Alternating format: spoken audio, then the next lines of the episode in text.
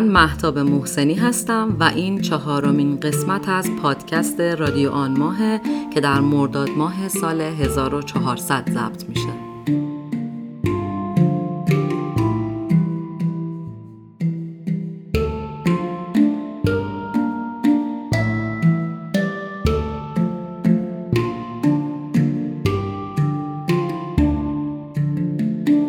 تو این پادکست من هر ماه از تاثیر آثار هنری میگم که نقطه عطف زندگیم بودن و به هم چیزهایی رو اضافه کردن که قبلا نمی‌دونستم و خودتون می‌دونید که اینجا تحلیل و نقد آثار هنری نمی کنم. رادیو آن ماه هر ماه در هر اپیزود یه مهمان داره و مهمان هم از تجربه و تأثیری میگه که در مواجهه با یه اثر هنری داشته. مهمون این اپیزود هم یه بازیگره که به وقتش بهتون معرفی می‌کنم.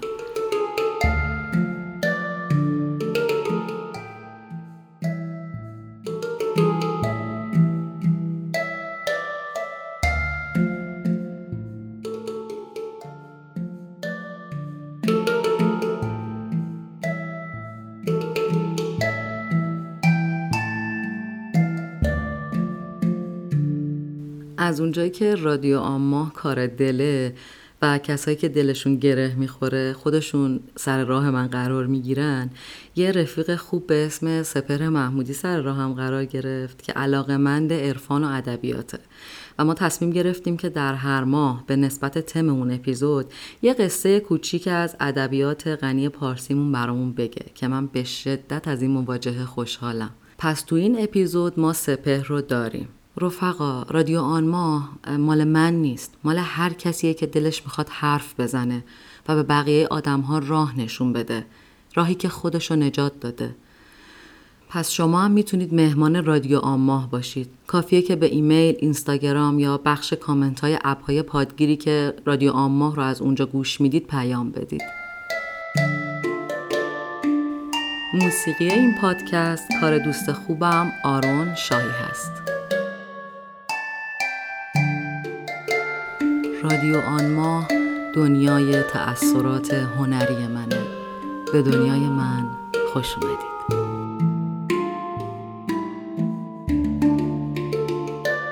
موضوع این ماه نگاه دوباره به زندگیه. به آثاری می‌پردازیم که به همون یاد میدن یک موضوع واحد رو چطور میشه با دید دیگه ای نگاه کرد. چطور میشه به مسائلی مثل جنگ، مرگ، سرطان، بیپولی، فقر و هزار تا مشکل و مسئله که تو دنیا وجود داره از دریچه نگاه کرد که کمک کنه دووم بیاریم یا حتی تا جایی پیش بریم که به آرامش و شادی دست پیدا کنیم. از کتابی شروع می‌کنم به اسم کتاب شادی با سوتیتر شادمانی استوار در دنیای ناپایدار. این کتاب در واقع مستند از دیدار دو مرد بزرگ از دو تفکر متفاوته دیدار دالایلاما رهبر دینی بودایان تبت و اسقف دزموند توتو فعال صلح و یکی از رهبران جنبش ضد آپارتاید آفریقای جنوبی کتاب شادی از کنار غم، مرگ، نجات پرستی، تجاوز و کشدار مسیری رو پیدا می‌کنه که رودخونه شادی از اون عبور می‌کنه. با مصاحبه با دو رهبر از دو تفکر و دو دین و دو دغدغه متفاوت به یه نسخه یکسان و مشابه برای پیدا کردن شادی و آرامش می‌رسه. اینکه چطور در قلب جنگ های نجات پرستانه باشی، سرطان داشته باشی و بتونی شاد باشی و غرق در آرامش مثل دزموند توتو یا در تبعید و فقر و نسل کشی باشی و بتونی بخندی و راضی باشی مثل دالای لاما طریقی داره یه سلوکی داره که این کتاب از زبون خود این دو مرد بزرگ به ما یاد میده. که چه باید کرد واقعا که بشه تو این دنیای پرتلاتوم دووم آورد؟ یا به قول کتاب چطور می‌توان در دنیایی که انسانهای دیگر در رنج به سر می‌برند شاد زیست؟ و اساس گفتگوهای کتاب بر این استواره که شادی چیزی فرای خوشحالیه. خوشحالی بستگی به تأمین شرایطی خارج از ما داره ولی شادی یه چیز کاملا درونیه. به بخشی از کتاب گوش کنید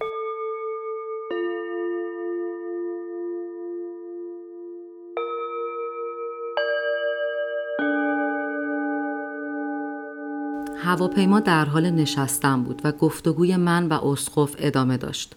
متاسفانه رسیدن به شادی به معنای آن نیست که دیگر دوران سختی ها و دلشکستگی ها گذشته. شادی ما را از سختی ها و دلشکستن های زندگی حفظ نمی کند. در واقع پس از آن حتی بیشتر می گریم. اما خیلی بیشتر هم می خندیم. شاید بتوان گفت بیشتر زنده هستیم. این هم هست که رنج دیگر زندگی را بر ما زهر نمی کند. برعکس باعث اعتلای آن می شود. سختی ها را تحمل می کنیم بدون آنکه خود سخت شویم. دلشکستگی ها باز هم پیش می آیند اما ما را در هم نمی شکنند. در جای دیگه از کتاب میگه وقتی می‌رسد که می‌فهمیم آنچه در آرزویش هستیم در واقع خوشحالی نیست. اصلا خوشحالی موضوع صحبت من نیست. من از شادی صحبت می کنم. شادی خوشحالی را در بطن خود دارد. بسیار فراتر از خوشحالی است. به مادری فکر کنید که در آستانه به دنیا آوردن طفلی است. همه ما می خواهیم تا می توانیم از درد دور بمانیم. مادرها خوب می‌دانند که قرار است درد شدیدی را برای زایمان تجربه کنند ولی شادمانه میپذیرند و شادی مادر از تولد طفلش را با هیچ معیاری نمی‌توان اندازه گرفت هیچ دردی نمی‌تواند آن را زایل کند این یکی از مثالهای این حقیقت عجیب است که شادی این چنین پیوسته به رنج است در واقع هرچی این کتاب رو میخوندم یه جورایی می‌خواست بگه که درسته که ما تو رنجیم و وقتی که تو رنجیم مثلا نمی‌تونیم بفهمیم پیدا کردن شادی یعنی چی. ولی دقیقا مثل یین و یانگ وقتی که سیاهی نباشه سفیدی دیده نمیشه وقتی درد و غم نباشه خب وجود شادی اصلا به چشم نمیاد. یه چیز نرمال معمولیه که براش حتی خوشحالم نمیشیم. به خاطر همینه که شادی رو پیوسته در رنج می‌بینه و دلش می‌خواد به آدما بگه که اصلا از دل رنجه که باید شادی پیدا بشه. ولی خب گفتنش و خوندنش هم سخته چه برسه به انجام دادنش. واسه همینم این آدم ها آدم های خاصی میشن. منم وقتی این کتاب رو میخوندم هر بار تو ذهنم میپیچید که چطور ممکنه. همین حالا که دارم این اپیزود رو ضبط می‌کنم خوزستان تشنه است. مردم شریف و سختی کشیده خوزستان دارن جون میدن. هر روز اخبار کشته شده های کرونا بیشتر میشه و دیگه اصلا موضوع ویروس نیست.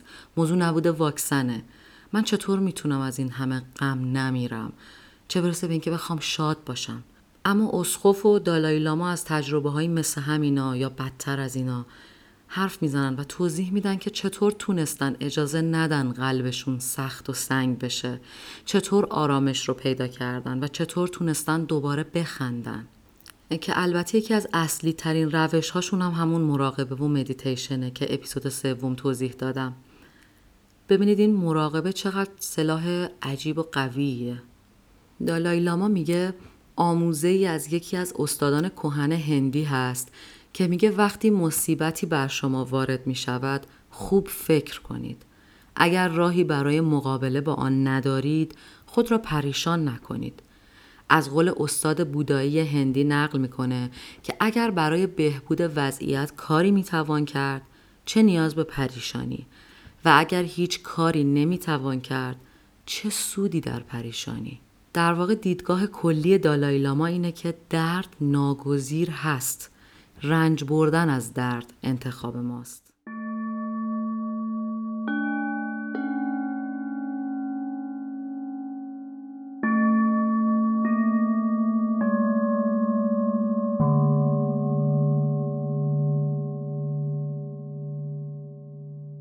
خب همونطور که در مقدمه گفتم الان وقتش رسیده که سپهر برامون در همین مضمون یه حکایت جذاب تعریف کنه و ببرتمون به دنیای پر از حکمت و عرفان و فلسفه شرق. سپهر ما آماده ایم. حرفم با یه بیت از سعدی عزیزم شروع کنم غمناک نباید بود از تن حسوده دل. شاید که چو وابینی خیر تو در این باشد. کتاب تذکرت الاولیا یکی از آثار جناب فریدالدین عطار نیشابوریه که در قرن پنجم نوشته شده و توی این کتاب شرح حال چند تن از عرفای بزرگ ایران زمین اومده که یکی از این مردای بزرگ دنیای معرفت حضرت بایزید بستامیه که خودش در قرن سوم هجری زندگی می‌کرده. حکایتی که براتون میگم بخشی از شرح حال جناب بایزید از کتاب تذکرت است. و اما حکایت. نقل است که شیخ بسی در گورستان گشتی. یک شب از گورستان می آمد جوانی از بزرگزادگان ولایت بربتی در دست می‌زد. چون به بایزید رسید بایزید لاحول کرد. لاحول کردن یعنی دور کردن اهرمند و پلشتی و دیو. یعنی در واقع بایزید دست خوش بهش داد. جوان بربت بر سر بایزید زد. بربت و سر بایزید هر دو بشکست. جوان مست بود. ندانست که او کیست. بایزید به زاویه خیش باز آمد. یعنی برگشت خونش. توقف کرد تا بام داد. یکی را از اصحاب بخواند و گفت بربتی به چند دهند؟ بهای آن معلوم کرد و در خرقه بست و پاره حلوا به آن یار کرد. در واقع قیمت بربت را جویا شد و اون بهای اون رو با مقداری حلوا گذاشت کنار هم دیگه. و بدان جوان فرستاد و گفت آن جوان را بگوی که با یزید عذر می‌خواهد می‌گوید دوش آن بربت بر ما زدی و بشکست. این زر در بهای آن صرف کن و عوضی بازخر و این حلوا از بهر آن تا قصه شکستن آن از دلت برخیزد. از جوون می‌خواد که برای خودش ساز جدید بخره و اون حلوا بخوره تا اون کدورتی که بابت شکسته شدن سازش به وجود اومده از دلش بیرون بره. جوان چون بدانست بیامد و از شیخ عذر خواست و توبه کرد و چند جوان با او توبه کردند. بله این حکایت که گفتم از کتاب تسکرت الاولیاء جناب عطار. بخشی از شرح حال با یزید بستانی امیدوارم که باش ارتباط برقرار کرده باشید.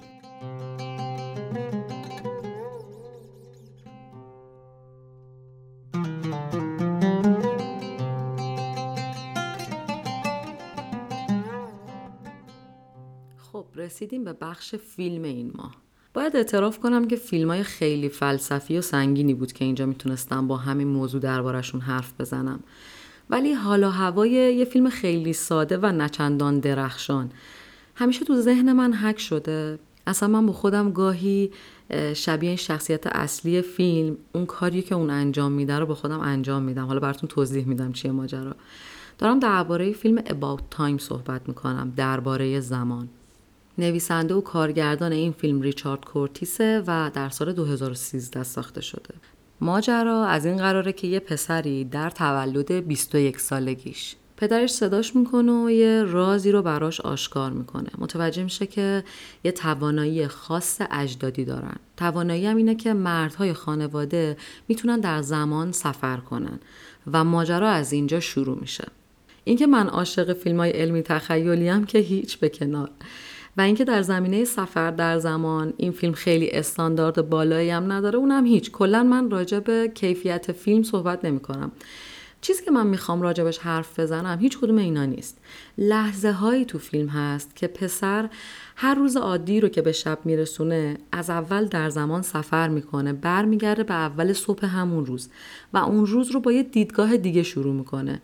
که این همون نقطه که من بهش گره می‌خورم و تصمیم می‌گیرم همه فیلم های فلسفی رو کنار بذارم و از این فیلم تو این اپیزود حرف بزنم. یه روز که پسر روز خیلی شلوغ و سخت و مزخرفی رو میگذرونده شب کنار همسرش تو تخت دراز کشیده همسرش میاد با مهربونی می‌پرسه عزیزم امروز روز چطور بود و این صحبت ها پسرم خیلی با بدخلقی و اینا میگه که خستم و روز خوبی نداشتم و خیلی مزخرف بود و اینا. میخوابه. بعد همون لحظه او به خودش میگه که چرا چرا این کار کردم؟ برمیگرده طی اون روشی که می‌تونن در زمان سفر کنن و دوباره برمیگرده به اول همون روز. و فقط دیدگاهش رو عوض می‌کنه. اتفاق که میفته اینه که اون روز عالی میگذره. همه اتفاقات همونه. هیچ تغییری توشون رخ نمیده. ولی دیدگاه پسر که عوض میشه اصلا همه چیز زیبا میشه. حتی وقتی داره میدوه پسر تقریبا میشه گفت داره برای وکالت می‌خونه. داره میدوه تو این ساختمان دادگستری بعد بالا سرش نگاه می‌کنه یه به دوستش میگه وایسا وایسا. اینجا رو ببین چقدر این سالن قشنگه. یعنی ببینید وقتی که دیدگاه عوض بشه چه اتفاقی برای آدم میافته؟ یه روز مزخرف تبدیل به یه روز خوب بشه. بعد شب میاد تو آغوش همسرش کلی حرفای جالب می‌زنه کلی با هم میخندن و در آرامش اون روز تموم میشه و به خواب میره. من هر وقت یه چیزی خوب پیش نمیره با خودم میگم فکر کن الان در زمان سفر کردی دوباره داری امروز رو زندگی می‌کنی. سعی کن یه جور دیگه به این قضیه نگاه کنی. خیلی عجیبه ها میشه اتفاق میفته. حیرت انگیزه که ما بدون عوض کردن اتفاقا و فقط با عوض کردن دیدگاهمون می‌تونیم دنیامون رو نجات بدیم. حتی می‌تونیم بدی رو به خوبی تبدیل کنیم غم رو به شادی. فکر کنم این کاریه که دالای لاما و اسقف توتو می‌کنن. همین اتفاقم تو فیلم جهان با من به رقص سروش صحت میفته دیگه فکر کنم اکثریت این فیلم دیده باشید. من خیلی دوستش دارم. و واقعا میگم اگر سروش صحت این فیلم رو نمی ساخت دنیای سینمایی ما یه چیزی حتما کم داشت. جهان با بازی علی مصفای نازنین که ایشون هم خیلی دوستشون دارم بیماری سرطان گرفته. گوشگیر شده از همه دوری می‌کنه داره لحظه های رسیدن به پایان رو میشمره از همه دوستاش فاصله گرفته و تنها همدمش خرشه. انتهای این فیلم جهان همچنان سرطانش رو داره ولی نگاهش به دنیا عوض میشه. و پیام مهم فیلم از اسمش پیداست. جهان از جهان می‌خواد که به سازش برخصه و دمی رو که مهمون دنیاست شاد باشه. Into my arms, oh Lord, into my arms, oh Lord, into my arms, oh Lord, into my arms.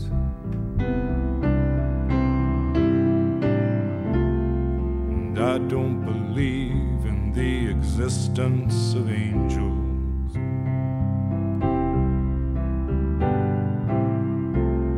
But looking at you, I wonder if that's true.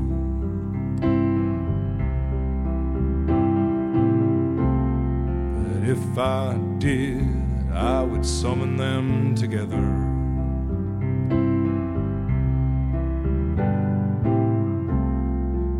Ask them to watch over you.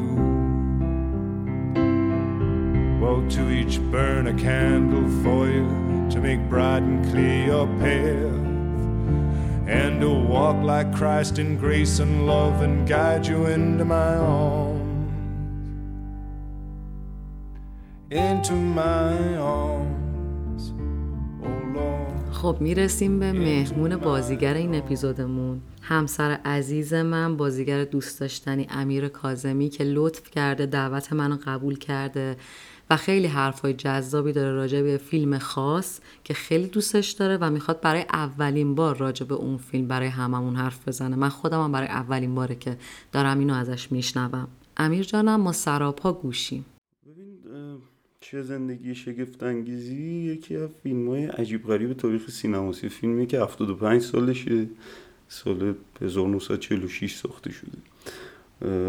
من وقتی تو بچگی دیدمش اصلا این که تو بچگی دیدمش هم خیلی چیز عجیبی ها یعنی بچه خوب کارتون نگاه کن این فیلم کلاسیک تاریخ سینماه ولی فکر می‌کنم مناسب بچه هم هست. اتفاقا برای بچه هم بذارن همه ببینن. خیلی بانمکه اینی که تو ازش حداقل واسه من اینجوری بوده که یه تأثیری رون گذاشته که انگار زندگی رو بتونم یه جور دیگه ای ببینم. دیگه همین موضوعی که تو الان داری راجبش حرف می‌زنی. اتفاقی این مدلی بوده که وقتی فیلم رو باش مواجه شدم یو فهمیدم که چقدر میشه لحظه تلخ زندگی و شیرین دید چقدر میشه اصلا یه جور دیگه نگاه کرد چقدر میشه جدی نگرفت زندگی و چقدر میشه لذت برد. این لذت بردن و جدی نگرفتن هم کلا فرق می‌کنه منظورم با اینکه مثلا سرخوش بی خود باشی یا نه اینکه میشه اتفاقای بد زندگی و یک جور دیگه ای دید. مثلا مثلا مثلا همون, همون سکانسه که جورج بیلیه داره میره از پلای خونشون بالا یا بشه یه گویی روی دسته راه پله هست. این آهنی که جدا می‌کنه.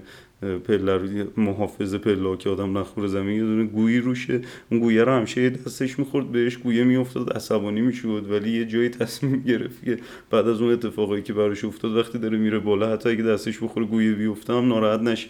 برش داره بوسش کنه به ذاتش ترجیحش با اون گویه روی راپله خونش هم مهربون باشه. این خب خیلی تصمیم عجیب غریبیه واسه آدما. ببین هیچ آدمی هیچ وقت خوشحال زندگی نمی‌تونه بکنه همیشه. هیچ وقت نمی‌تونه همیشه هم تلخ و ناراحت و بد باشه. واسه همه اتفاقای خوب است واسه همه اتفاقای بد هست. حالا اینکه کدوم وری بخوایم بگیریم زندگی و با خودمون چجوری تا کنیم تو زندگی تصمیم خودمونه کاملا. من خودم تصمیمی که واسه خودم گرفتم اینه که حالم خوب باشه دیگه. یعنی سعی کنم حالم خوب باشه سعی کنم از زندگی لذت ببرم. اصلا کلا موضوع جور دیگه نگاه کردن به زندگی ماجراش اینجوری میشه که آدما بعضی وقتا میگن که ای بابا این که شعاره این که حرفه. ولی کافی اتفاق جدی برای خودشون مثلا میفته فکر کن همین کرونایی که داریم تجربهش می‌کنیم. آدمایی که کرونا گرفتن یه چیزی رو تجربه کردن نزدیک به مرگ. وقتی نزدیک به مرگ میشی حالا هر چقدر حالشون بدتر بوده من چند نفری که کرونا گرفته بودن شنیدم این جمله رو که اصلا تصمیم گرفتیم یه جور دیگه زندگی کنیم. آقا خدا چقدر دوستمون داشت. اصلا آدمایی که به هیچ چیزی کار ندارن توی دنیا ولی یهو تصمیم می‌گیرن مدل زندگیشون رو عوض کنن یهو تصمیم می‌گیرن یک جور دیگه ای نگاه کنن به زندگی. این It's Wonderful Life هم دقیقا داره همین کارو می‌کنه.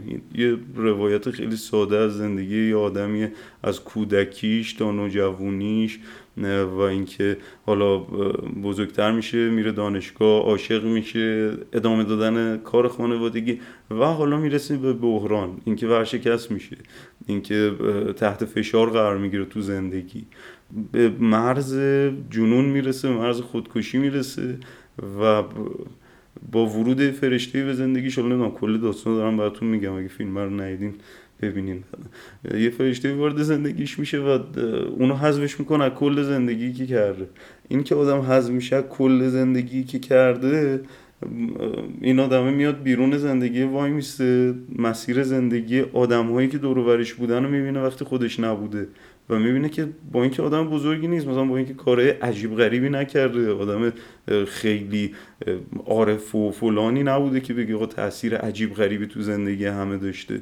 ولی وقتی خودش رو حذف می‌کنه از زندگی همه شاید کوچیکترین کارهایی که تو زندگیش کرده چه تاثیر بزرگی می‌بینه داشته تو زندگی دیگران توی کل زندگی. این کار رو منظم هممون داریم ناخداگاه تو زندگیمون می‌کنیم. اینی که شما شاید سلام کردن بی خود به یه نفر تو خیابونم این کمک رو درقش کرده باشه که حالش بهتر شده باشه.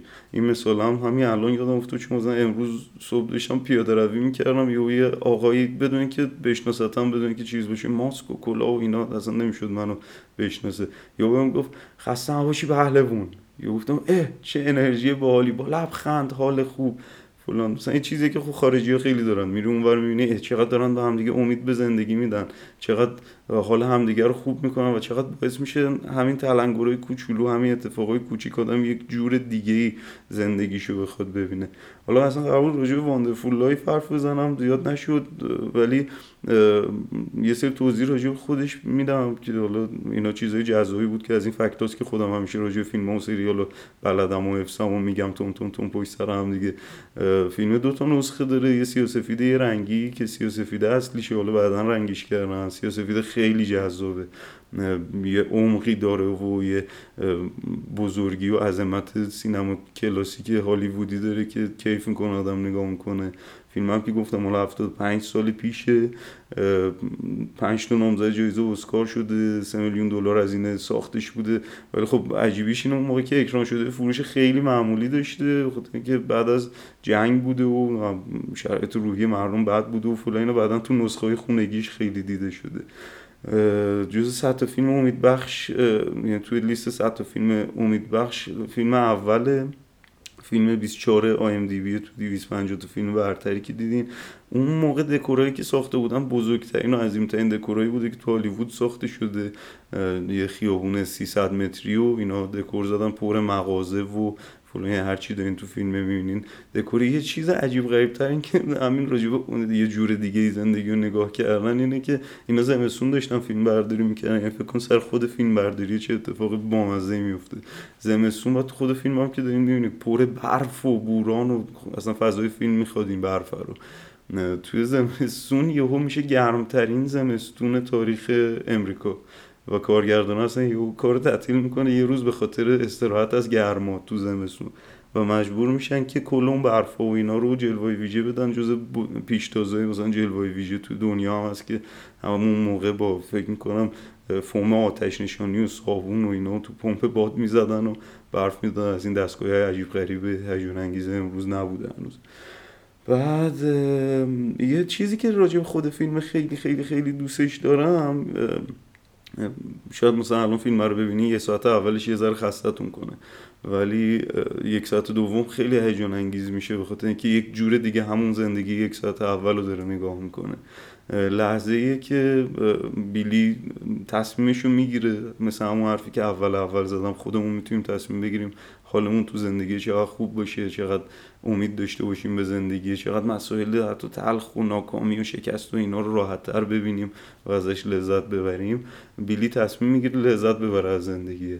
تو اوج ورشکستگی فقط باشه فقط ببینه فقط بتونه زندگی کنه فقط زنده باشه. می‌دونین این این تصمیم عجیب مثل همونایی که بیمار شدن و این تصمیم رو گرفتن و شاید یادشون میره خیلی زود. میدوه توی شهر خوشحال خندون. اصلا بقیه شهر میگن این که آدم بزرگی همچین بیزینسمن بزرگی چرا داره اینجوری دیوونه وار تو خیابون راه میره داد می‌زنه جیغ می‌زنه خوشحالی می‌کنه. داره داد می‌زنه جیغ می‌زنه می‌رسه خونش چند تا مامور پلیس وایسادن شب کریسمس تو خونه که دستگیرش کنن ببرنش به خاطر جرایم مالی و اینا زندان. میگه وای وای وای من دارم میرم زندان. این مرکه نیست من دارم میرم زندان. و این همون جور دیگر زندگی رو دیدن است دیگه. فیلم رو باید کامل ببینین تا متوجه تاثیر گذاری اون لحظه بشین. و اصلا فکر می‌کنم که فیلم ساخته شده به خاطر همچون تأثیر گذاری که در انتها داشته باشه دیگه. کریسمس هم گفتم یا اینم یادم افتاد که فیلم جز فیلم که توی امریکا و اروپا بیشترین رکورد پخش شب کریسمس هم داره. یعنی شبای کریسمس اصلا خود مردم خیلی درخواست دارن که این فیلم مجدد پخش و یه حالت نوستالژی پیدا کرده براشون. یه چیز عجیبتر این که راجع به همین که تو لحظه ها زندگی کنیم و بتونیم لذت ببریم از زندگی و حالمون خوب باشه اینه که همین چند وقت پیش من خودم تو کیش داشتم کار می‌کردم گرمای وحشتناکیه حال عجیب غریب و یهو یه دست نوشته ای از سروش ساعت خوندم از این تاکسی نوشته که سروش می‌نویسه و من خیلی دوستشون دارم که اونم خیلی هیجان انگیز بود. دوست اون تاکسی نوشته براتون بخونم. و با هم دیگه بشنویمش. داشتم از گرما میمردم. به راننده گفتم دارم از گرما میمیرم. راننده که پیر بود گفت این گرما کسی رو نمی‌کشه. گفتم جالب الان داریم از گرما کباب میشیم بعد شیش ماه دیگه از سرما سگلرز می‌زنیم. راننده نگاه کرد و کمی بعد گفت من دیگه سرما رو نمی‌بینم. پرسیدم چرا؟ گفت قبل از اینکه هوا سرد بشه میمیرم. خندیدم گفتم خدا نکنه. راننده گفت دکترا جوابم کردم دو سه ماه دیگه بیشتر زنده نیستم. گفتم شوخی می‌کنی؟ گفت اولش منم فکر کردم شوخیه. بعد ترسیدم بعدش افسرده شدم ولی الان دیگه قبول کردم. ناباورانه به راننده نگاه کردم. گفت از بیرون خوبم. اون تو خرابه. همون جایی که نمیشه دید. بهش گفتم پس چرا دارین کار می‌کنین؟ گفت هم برای پولش هم برای اینکه فکر و خیال نکنم و سرم گرم باشه. همین که اگه کار نکنم چیکار کنم؟ بهش گفتم من باورم نمیشه. تلخ گفت خودم هم همینطور. باورم نمیشه امسال زمستون رو نمی‌بینم. باورم نمیشه دیگه برف و بارون رو نمی‌بینم. باورم نمیشه امسال عید که بیاد نیستم. باورم نمیشه این دوشنبه آخرین دوشنبه 21 تیر عمرمه. گفتم اینجوری که نمیشه. لبخندی زد و گفت تازه الانه که همه چی رو دوست دارم. باورت میشه این گرما رو چقدر دوست دارم؟ چون حس زندگی داره. دیگه گرما اذیتم نمی‌کرد. دیگه گرما نمیکشتم.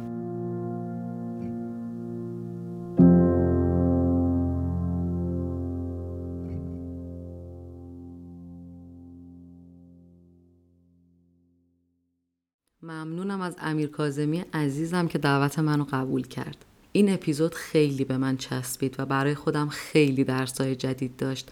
سعیم کردم زیاده گویی نکنم که شما حرفای دوتا مهمونمون رو بشنوید که خیلی چیزای جذابی گفتن. خب قسمت چهارم رادیو آما هم همینجا به پایان می‌رسه. با این امید که بتونیم نگاهمون رو عوض کنیم و یکم رعوفانه و مهربانانه تر دنیایی را که توش هستیم ببینیم. شاید جهان با ما هم رقصید. ممنونم از اینکه کامنت می‌ذارید subscribe می‌کنید و در اینستاگرام رادیو آما و Castbox و بقیه app های پادگیر حمایت می‌کنید و از اتفاقات دلتون حرف می‌زنید. می‌دونید که همش رو با جان و دلم می‌خونم و جواب میدم. شب و روزتون بخیر ماهتون ماه تا ماه بعد بدرود.